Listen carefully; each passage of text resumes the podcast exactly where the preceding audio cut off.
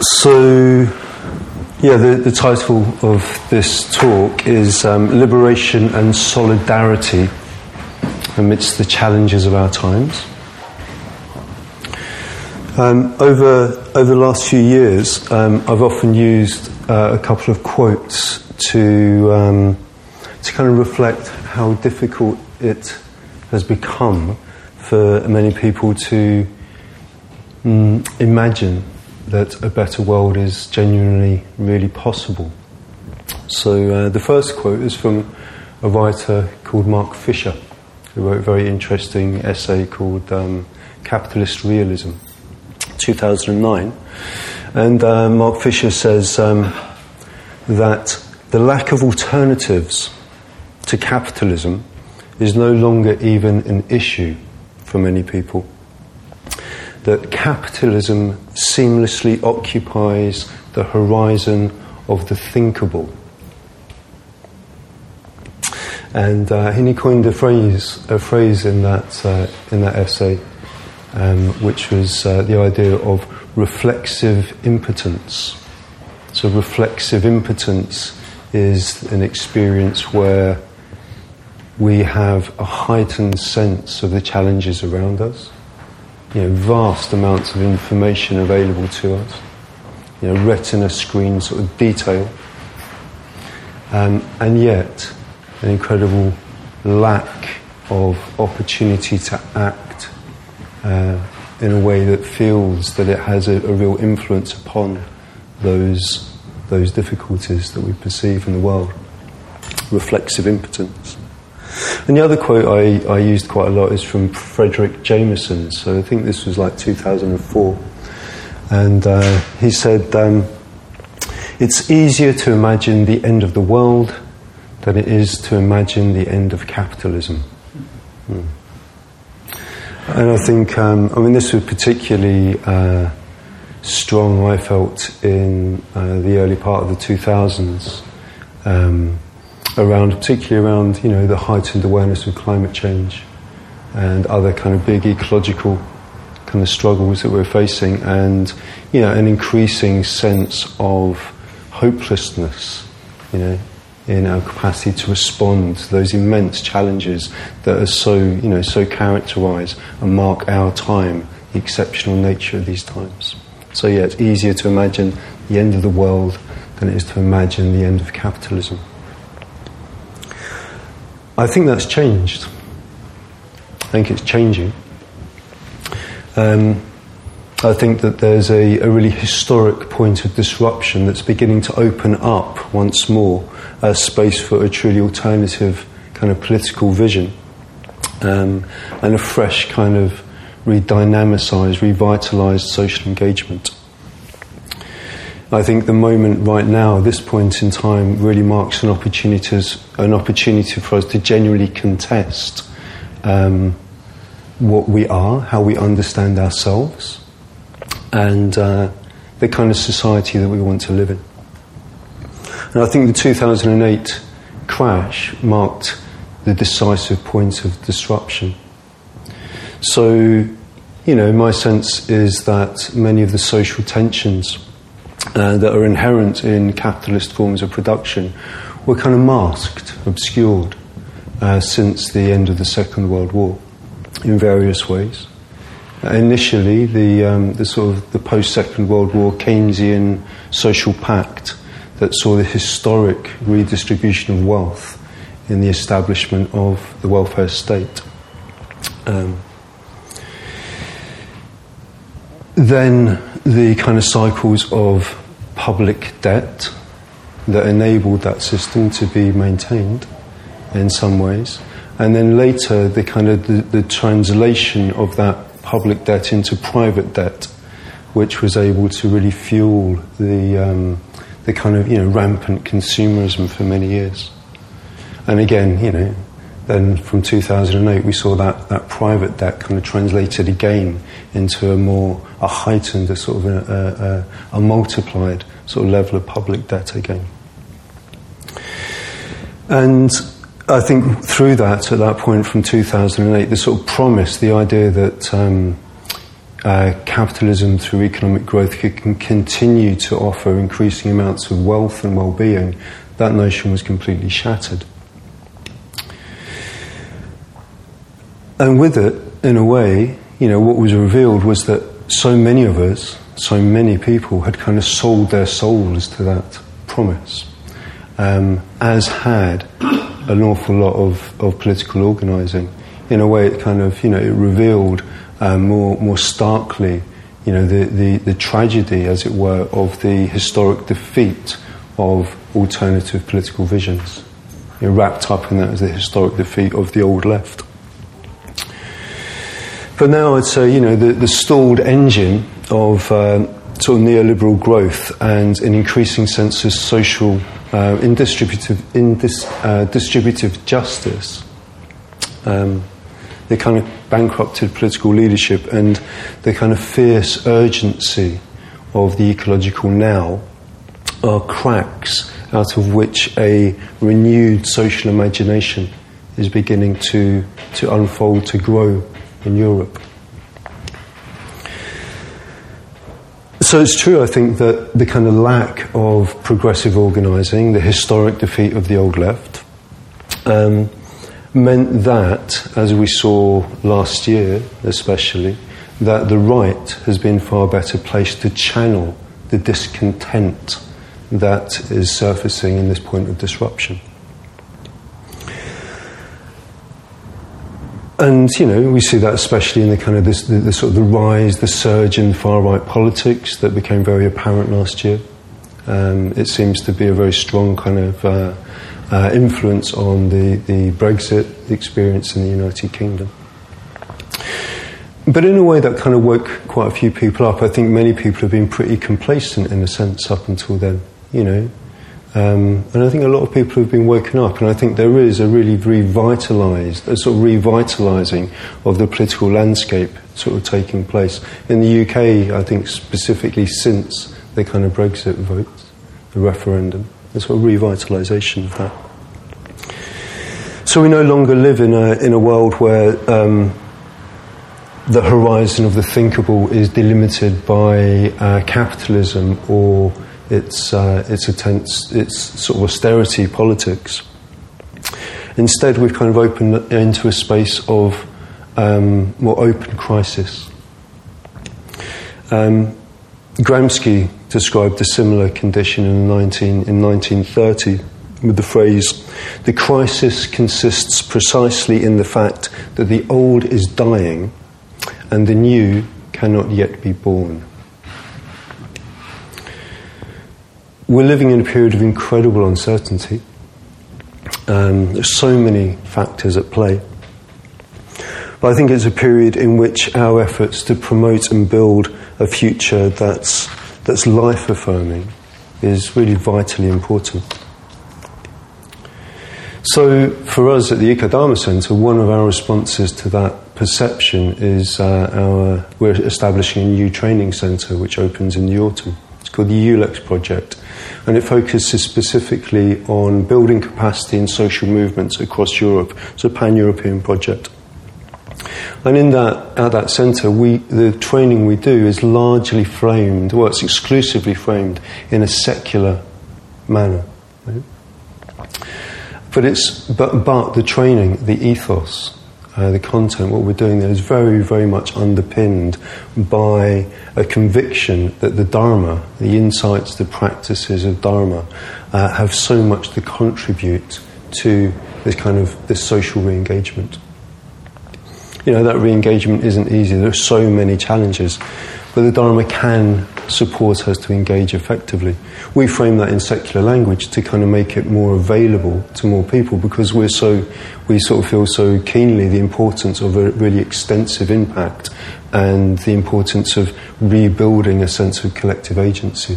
So we want that to reach more people. But our understanding, you know, the methodologies, what we're offering, is really informed by this sort of conviction, the sense that the Dharma can really offer something very, very uh, valuable to that social engagement. You know, my experience is that, um, you know, the Dharma is, is so useful in terms of our ability to work effectively with other people. Very challenging, right? Collaborating with others. very challenging. But it can really, really support that in so many ways. It can really provide us with a much greater, much deeper emotional resilience, you know, facing, you know, you know, the immensity of the challenges we're facing. Um, and the kind of clarity and the mental agility that Dharma practice can provide us with as well. It can help us to kind of do politics in fresh and creative and new ways. It can help us to sort of think outside the box in lots of ways, to be much more responsive. But I think it can only do that if, um, if we avoid important misunderstandings of the Dharma. You know, I feel that there's far too much. Um, too much of contemporary Dharma that focuses on the individual and individual consciousness, which is a tendency that, in a way, just reflects the atomizing, fragmenting, individualistic tendencies in society at large. Um, instead, I think we need to uh, stay true to a presentation of the Dharma that helps us to avoid the kind of spiritual dead end or kind of escapism and quietism. So, you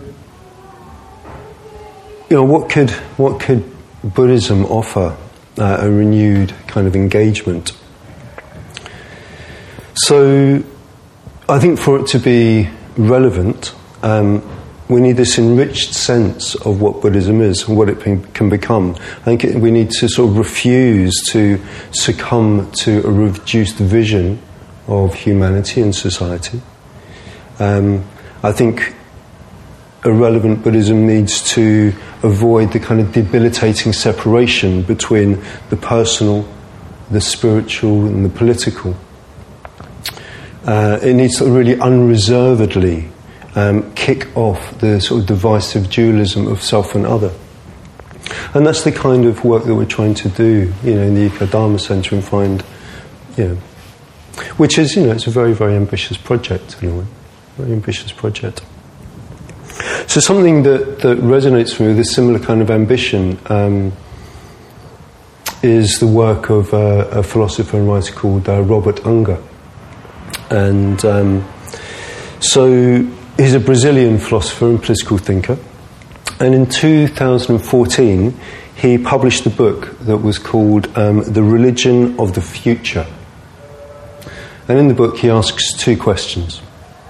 He asks, how can we organise a society that gives us a better chance to be fully alive? And how can we reinvent religion so that it liberates us instead of consoling us? So it's a long book. Towards the end, he kind of summarizes his kind of, you know, his, his thinking, his exploration.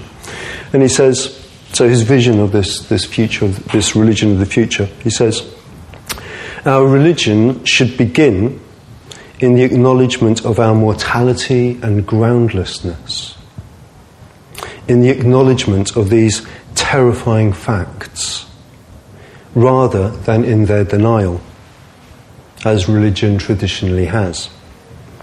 It should arouse us to change society, culture, and ourselves so that we become, all of us, not just the happy few, bigger as well as more equal. It should therefore, as well, make us more willing to unprotect ourselves for the sake of bigness and love. It should convince us to exchange serenity for searching. Then, so long as we live, we shall have a greater life and draw farther away from the idols, but closer to one another, and be deathless temporarily.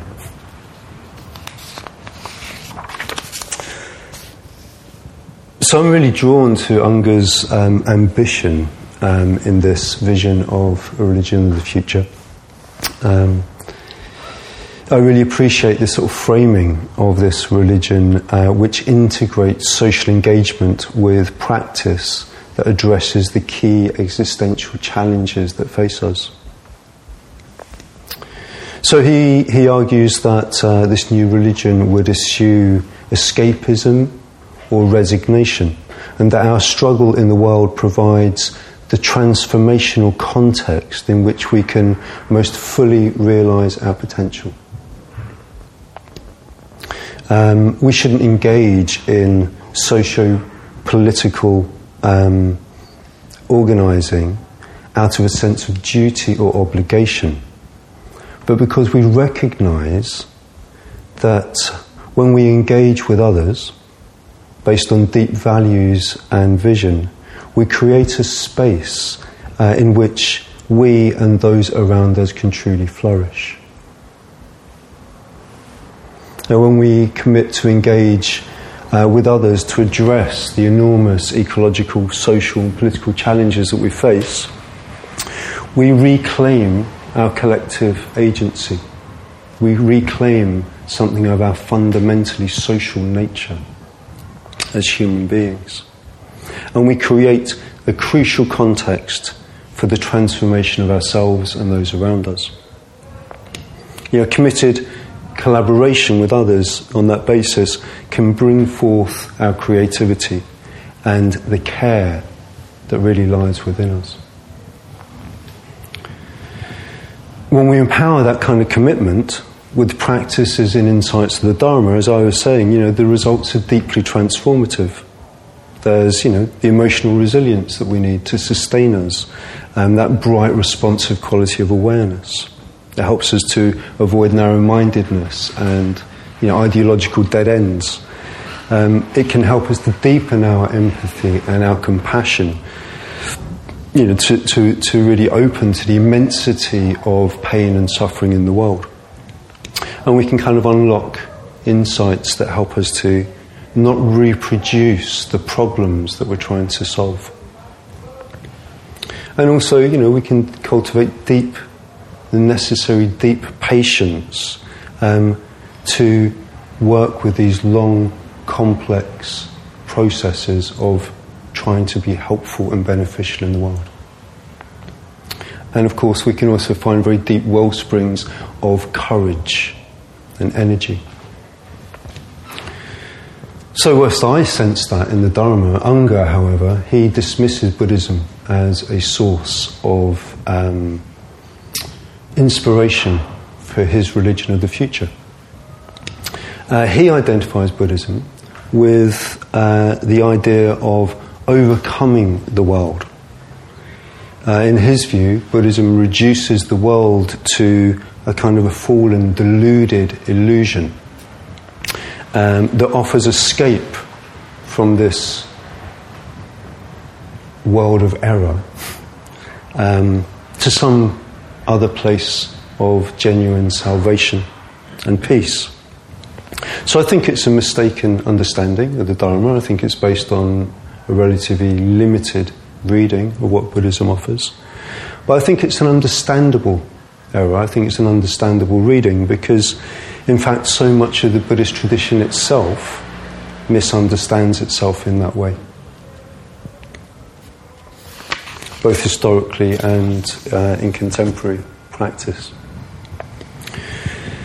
There's, uh, there's an American writer called Loyal Rue, and um, in a book called Everybody's Story, he says, to the extent that the axial age traditions have stressed cosmological dualism and individual salvation, we may say they have encouraged an attitude of indifference towards the integrity of natural and social systems.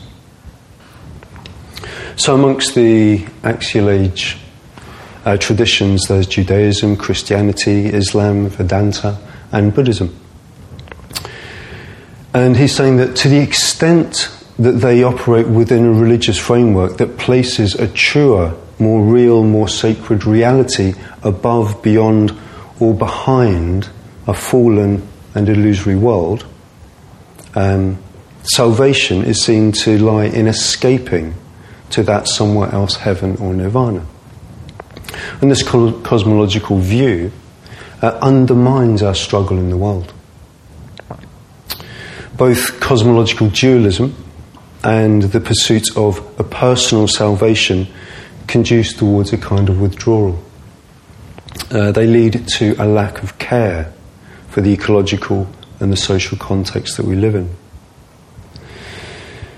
So, these pitfalls of cosmological dualism and individual salvation are and have been real problems for Buddhism. And historically, we can see that in the early Buddhist uh, depiction of the goal of nirvana and the arahant ideal.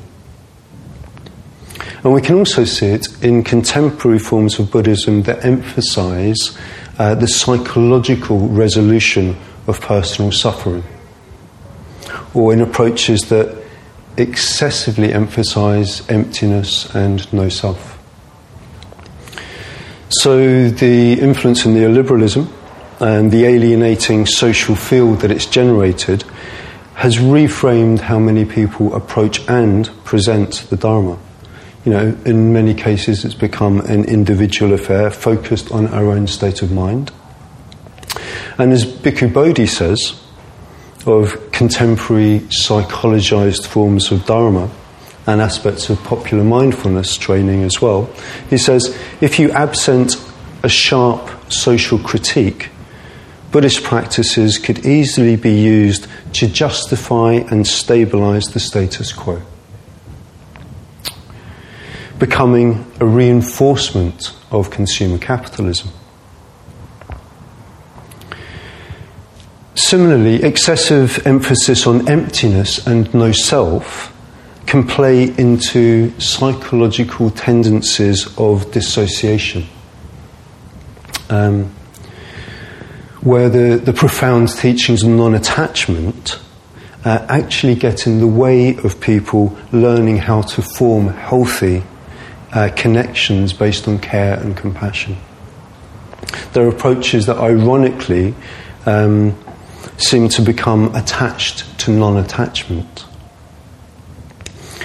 So we can see that in some contemporary forms of, uh, well, Neo Advaita, the satsang style teachings that are very popular today, and also in insight meditation teaching that doesn't emphasize sufficiently ethical commitment uh, or spiritual community.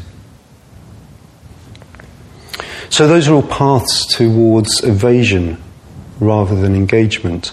Uh, there are approaches that contemporary alienated consciousness finds very attractive. Yeah, and that lead us into a kind of pseudo spiritual dissociation. For authentic spiritual development, we need engagement, uh, we need connection. As Sangharakshita has said, an individualistic approach or motivation for the spiritual life is not the spiritual life at all. Those stunted versions of the Dharma, they lead us into traps. Uh, and on top of that, they strengthen damaging tendencies in the world that we share. So, if Buddhism is to contribute meaningfully to engagement in the world, uh, we need to rid it of both cosmological dualism and the false promise of some kind of personal salvation. Fortunately, historically, that's precisely what the Mahayana has supported us to understand. The Mahayana uh, philosophized the non duality of nirvana and samsara, avoiding cosmological dualism um, and emphasized the centrality of compassion, placing altruistic motivation right at the very heart of Dharma practice, avoiding individualistic preoccupation. The Mahayana addresses the problem by surpassing the ideal of personal liberation with what we know as the Bodhisattva ideal. You know, the Bodhisattva commits to liberate all beings rather than seeking escape from this world and the peace of nirvana. Uh, the Bodhisattvas ground their practice in an aspiration to support the spiritual flourishing of all beings, which is a beautiful ideal that integrates compassionate solidarity for all beings with the wisdom that recognize that we're not ultimately separate from them. Traditionally, the path uh, of the Bodhisattva begins with the vow to attain enlightenment for the benefit of all beings and to defer entering nirvana until all beings are liberated. Which is a beautiful, very noble ideal, but still it supports a mistaken conception of nirvana. In, a, in that way of talking, um, we can still be left with a view that indeed there is a nirvana in some other place of salvation um, that the bodhisattva merely puts off entering until later. And the ideal of commitment that's implied in the Bodhisattva vow is really powerful. But it still harbours a subtle cosmological dualism. But that narrative is only figurative. You know, philosophically, the Mahayana actually goes further than that. As, as the, the uh, Buddha Bhumi Sutra says, when liberation is achieved, there is no difference between samsara and nirvana. They are regarded as of one taste. And more radically than that, even, the Mahayana reframes the final goal of practice not as nirvana, but as apratishthita nirvana, which is translated as not dwelling in nirvana. Or uh, non abiding nirvana. So, this is a vision of liberation um, in which the bodhisattva doesn't turn their back from either nirvana or samsara. It's a vision of liberation amidst and within the struggles of the world. With this idea, we find that the Mahayana doesn't accept escapism, um, the seeking of salvation elsewhere, or a complacent acceptance that we're simply doomed to suffer endlessly in this world. In a sense, you know, it matches something of Unger's aspiration for his religion of the future. Liberation, uh, in this sense, is not found by escaping from the world, but by transforming fundamentally the way we engage in the world. So, David Loy um, is a Buddhist scholar and teacher. Uh, expresses this very well in a book called uh, Awareness Unbound, Bound and Unbound. Awareness Bound and Unbound. So he suggests that delusion, ignorance, samsara, is awareness trapped. And liberation, enlightenment, nirvana, is awareness unstuck because it's free from grasping. And he points to the teachings of Zen master Hakuin, who says that uh, the difference between Buddhas and the rest of us is like that between water and ice. Without water, there's no ice. And without Buddhas, there are no sentient beings. So David Loy goes on to ask Are we just frozen Buddhas? So, unfreezing awareness, uh, liberating its unboundedness, is what Buddhist practice is really about. Our practices that support us to bring a non grasping attention to experience are what help us to thaw out. So, methodologically, we find uh, this often in the practices that help us to deconstruct limiting views, our sort of narrow attachments to a small ego identity, uh, to conceptual closure, uh, attachment to the kind of desperate hanging on to that which is insubstantial and impermanent. But those deconstructive practices, they're only part of what the Dharma offers us if we mistakenly think that these um, explorations of emptiness or no self are the whole of the Buddhist teaching, uh, we miss out on so much of what it's offering. There's a Japanese Buddhist scholar called uh, Gajin Nagao, and he talks about Mahayana Buddhism as um, having these two directions, articulating two directions the, of the spiritual life. Uh, he calls those two directions ascent and descent. And in his reading, the two great strands of Mahayana, uh, the Yogacara and Madhyamaka, uh, they articulate uh, in a complementary way these two directions of the spiritual life. So, you know, in, in, in a lot of scholarship um, until relatively recently, often the Madhyamaka was contrasted with, with Yogacara. Um, there was a sort of, you know, there was a view of a kind of some sort of dichotomy between them. But um, Nagao suggests, you know, that that only reflects the kind of the later, uh, less sophisticated understandings, um, and not really the understanding of the early Mahayana thinkers themselves. In fact, he says, you know, they are complementary of each other, which is something that Sangharakshita also, you know, was able to kind of point towards. Right? So Nagao associates the, the ascent directionality of the spiritual life with the Madhyamaka, um, with their kind of rigorous uh, deconstruction of all categories and all concepts, their uncompromising methods for revealing the empty nature of all phenomena. So that's the ascent sort of direction. And then he associates the di- descent directionality with the teachings of the Yogacara who he says are trying to articulate how the Buddha qualities of wisdom and compassion manifest in the world. And we need both of these. So this, you know, this, this last part of, um, you know, how the, the, emphasis of the Yogacara, I think, is really is beautifully uh, captured in the story, one of the stories about uh, the founder of the tradition, who is Asanga. Uh, he and his brother Vasubandhu were kind of the, the kind of key early um, the- theoreticians, the kind of you know developers of the of the Yogacara approach.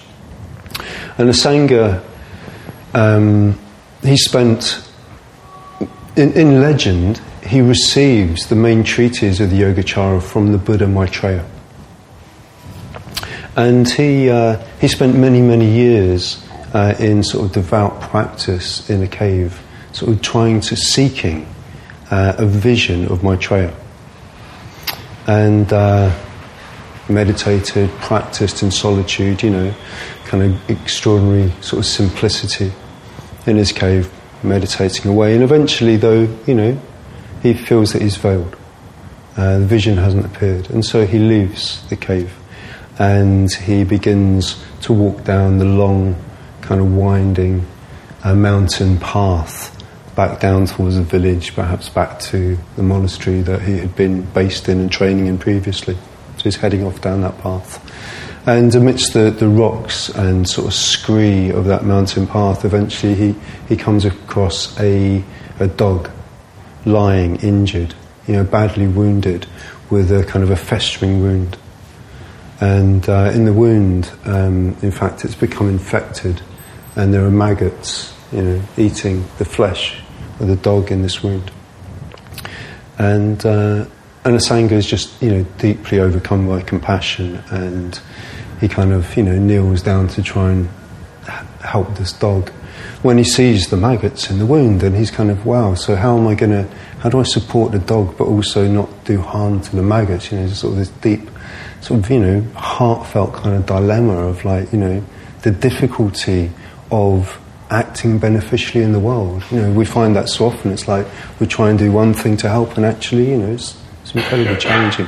And so he decides, you know, he, he feels like the best he can do is to, you know, remove the, these um, these maggots really delicately and carefully with his tongue. You know, with his fingers is where he's going to sort of. So he sort of he begins to use his tongue to remove these maggots from this festering wound of this dog.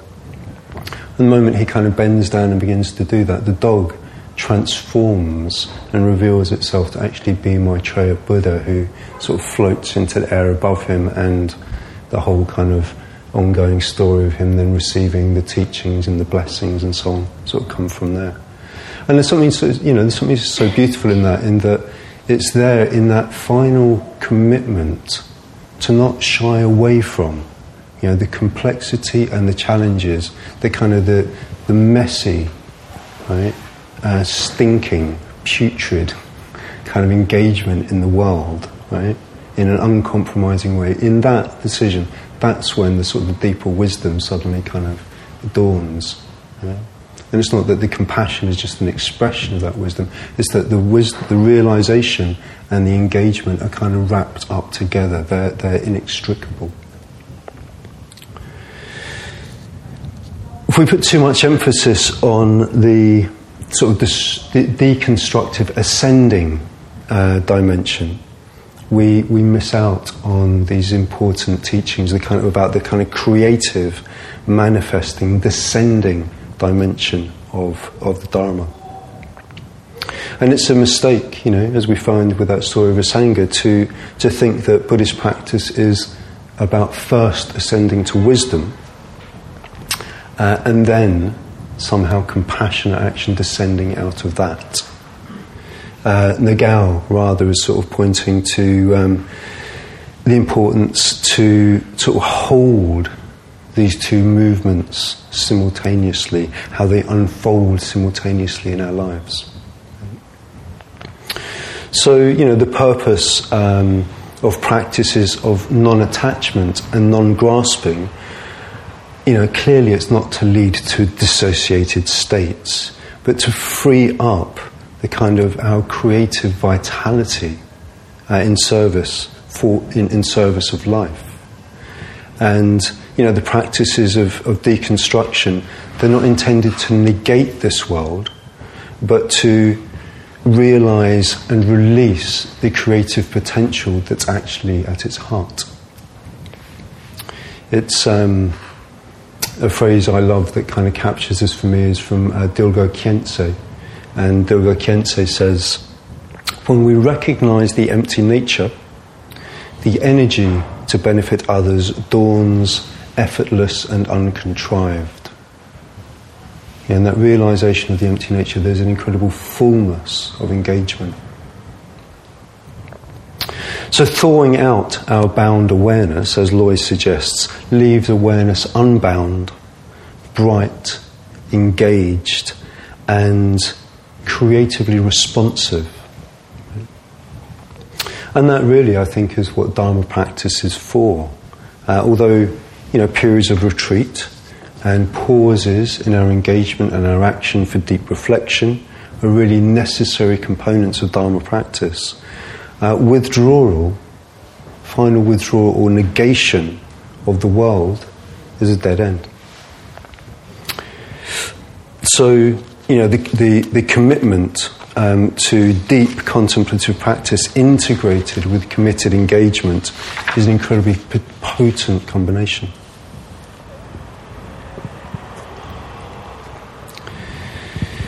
So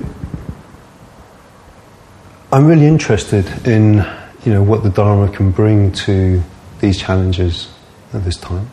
And in the work that I do with activists and through my own engagement, you know, I feel it it's really, really clear to me that effective Dharma practice and the qualities that support us so as to bring forth um, are of, of, really, you know, vital importance and benefit at the moment. This kind of like the way it can avoid us to get caught in uh, kind of politically sectarian kind of states of mind. The ability to meet difference, to understand you know, what currently are incredibly damaging tendencies of sort of othering it that we see in the kind of, you know, um, xenophobic, sort of intolerant, far right kind of mentalities. To understand how that othering plays out in, in subtle ways in our own lives, in our own political positions as well, and to, to be able to work well with that. Um, you know, the, the qualities that Dharma practice brings forth helps us to really avoid the kind of ideological closure that stop our political engagement being as responsive as it really could be. Um, you know, it helps us to, to cut through, um, and I've seen, you know, see this often in environmental activism, the kind of deep despondency um, that, that arises for people, the cynicism that comes after years of failure in responding to these things. And of course, for us to make a, a benefit, you know, the, the, the, development of social movements um, that have real lasting institutional impact, they're multi generational projects. You know, we need to be able to stay and sustain our engagement for the long haul, despite inevitable defeats, despite inevitable failings and mistakes in our attempts to work with the sort of messy realities of social life and social change. And the Dharma, I think, can resource us to do that. It can resource us not to hang on to ephemeral, kind of passing hopes, but to sustain ourselves with a much, much deeper, much, much deeper kind of motivation, with a, you know, that, that includes a deep patience and a deep understanding of the inevitability of the challenges and conflicts that there are in the world. So I think the Dharma can help us to re envision these kind of spiritual, political uh, projects. You know, instead of deferring our salvation um, into some sort of social utopian future, some or some kind of somewhere else kind of redemption, it encourages us to recognize our salvation um, right here in the heart of our action. You know, liberation, I sense, lies in the heart of our responsive and caring engagement in this moment. So it implies an approach to politics that takes seriously the combined project of forging new social relations and new consciousness. And it implies an approach to spiritual practice that breaks with cosmological dualism, the narrow goal of personal liberation, and the spiritual goal becomes the realization of a responsive, unbounded awareness that's empowered and engaged and evolving. A sense that our liberation and the liberation of others are bound together. And it's through our efforts to liberate ourselves and others together that we really come alive. So, there you have it.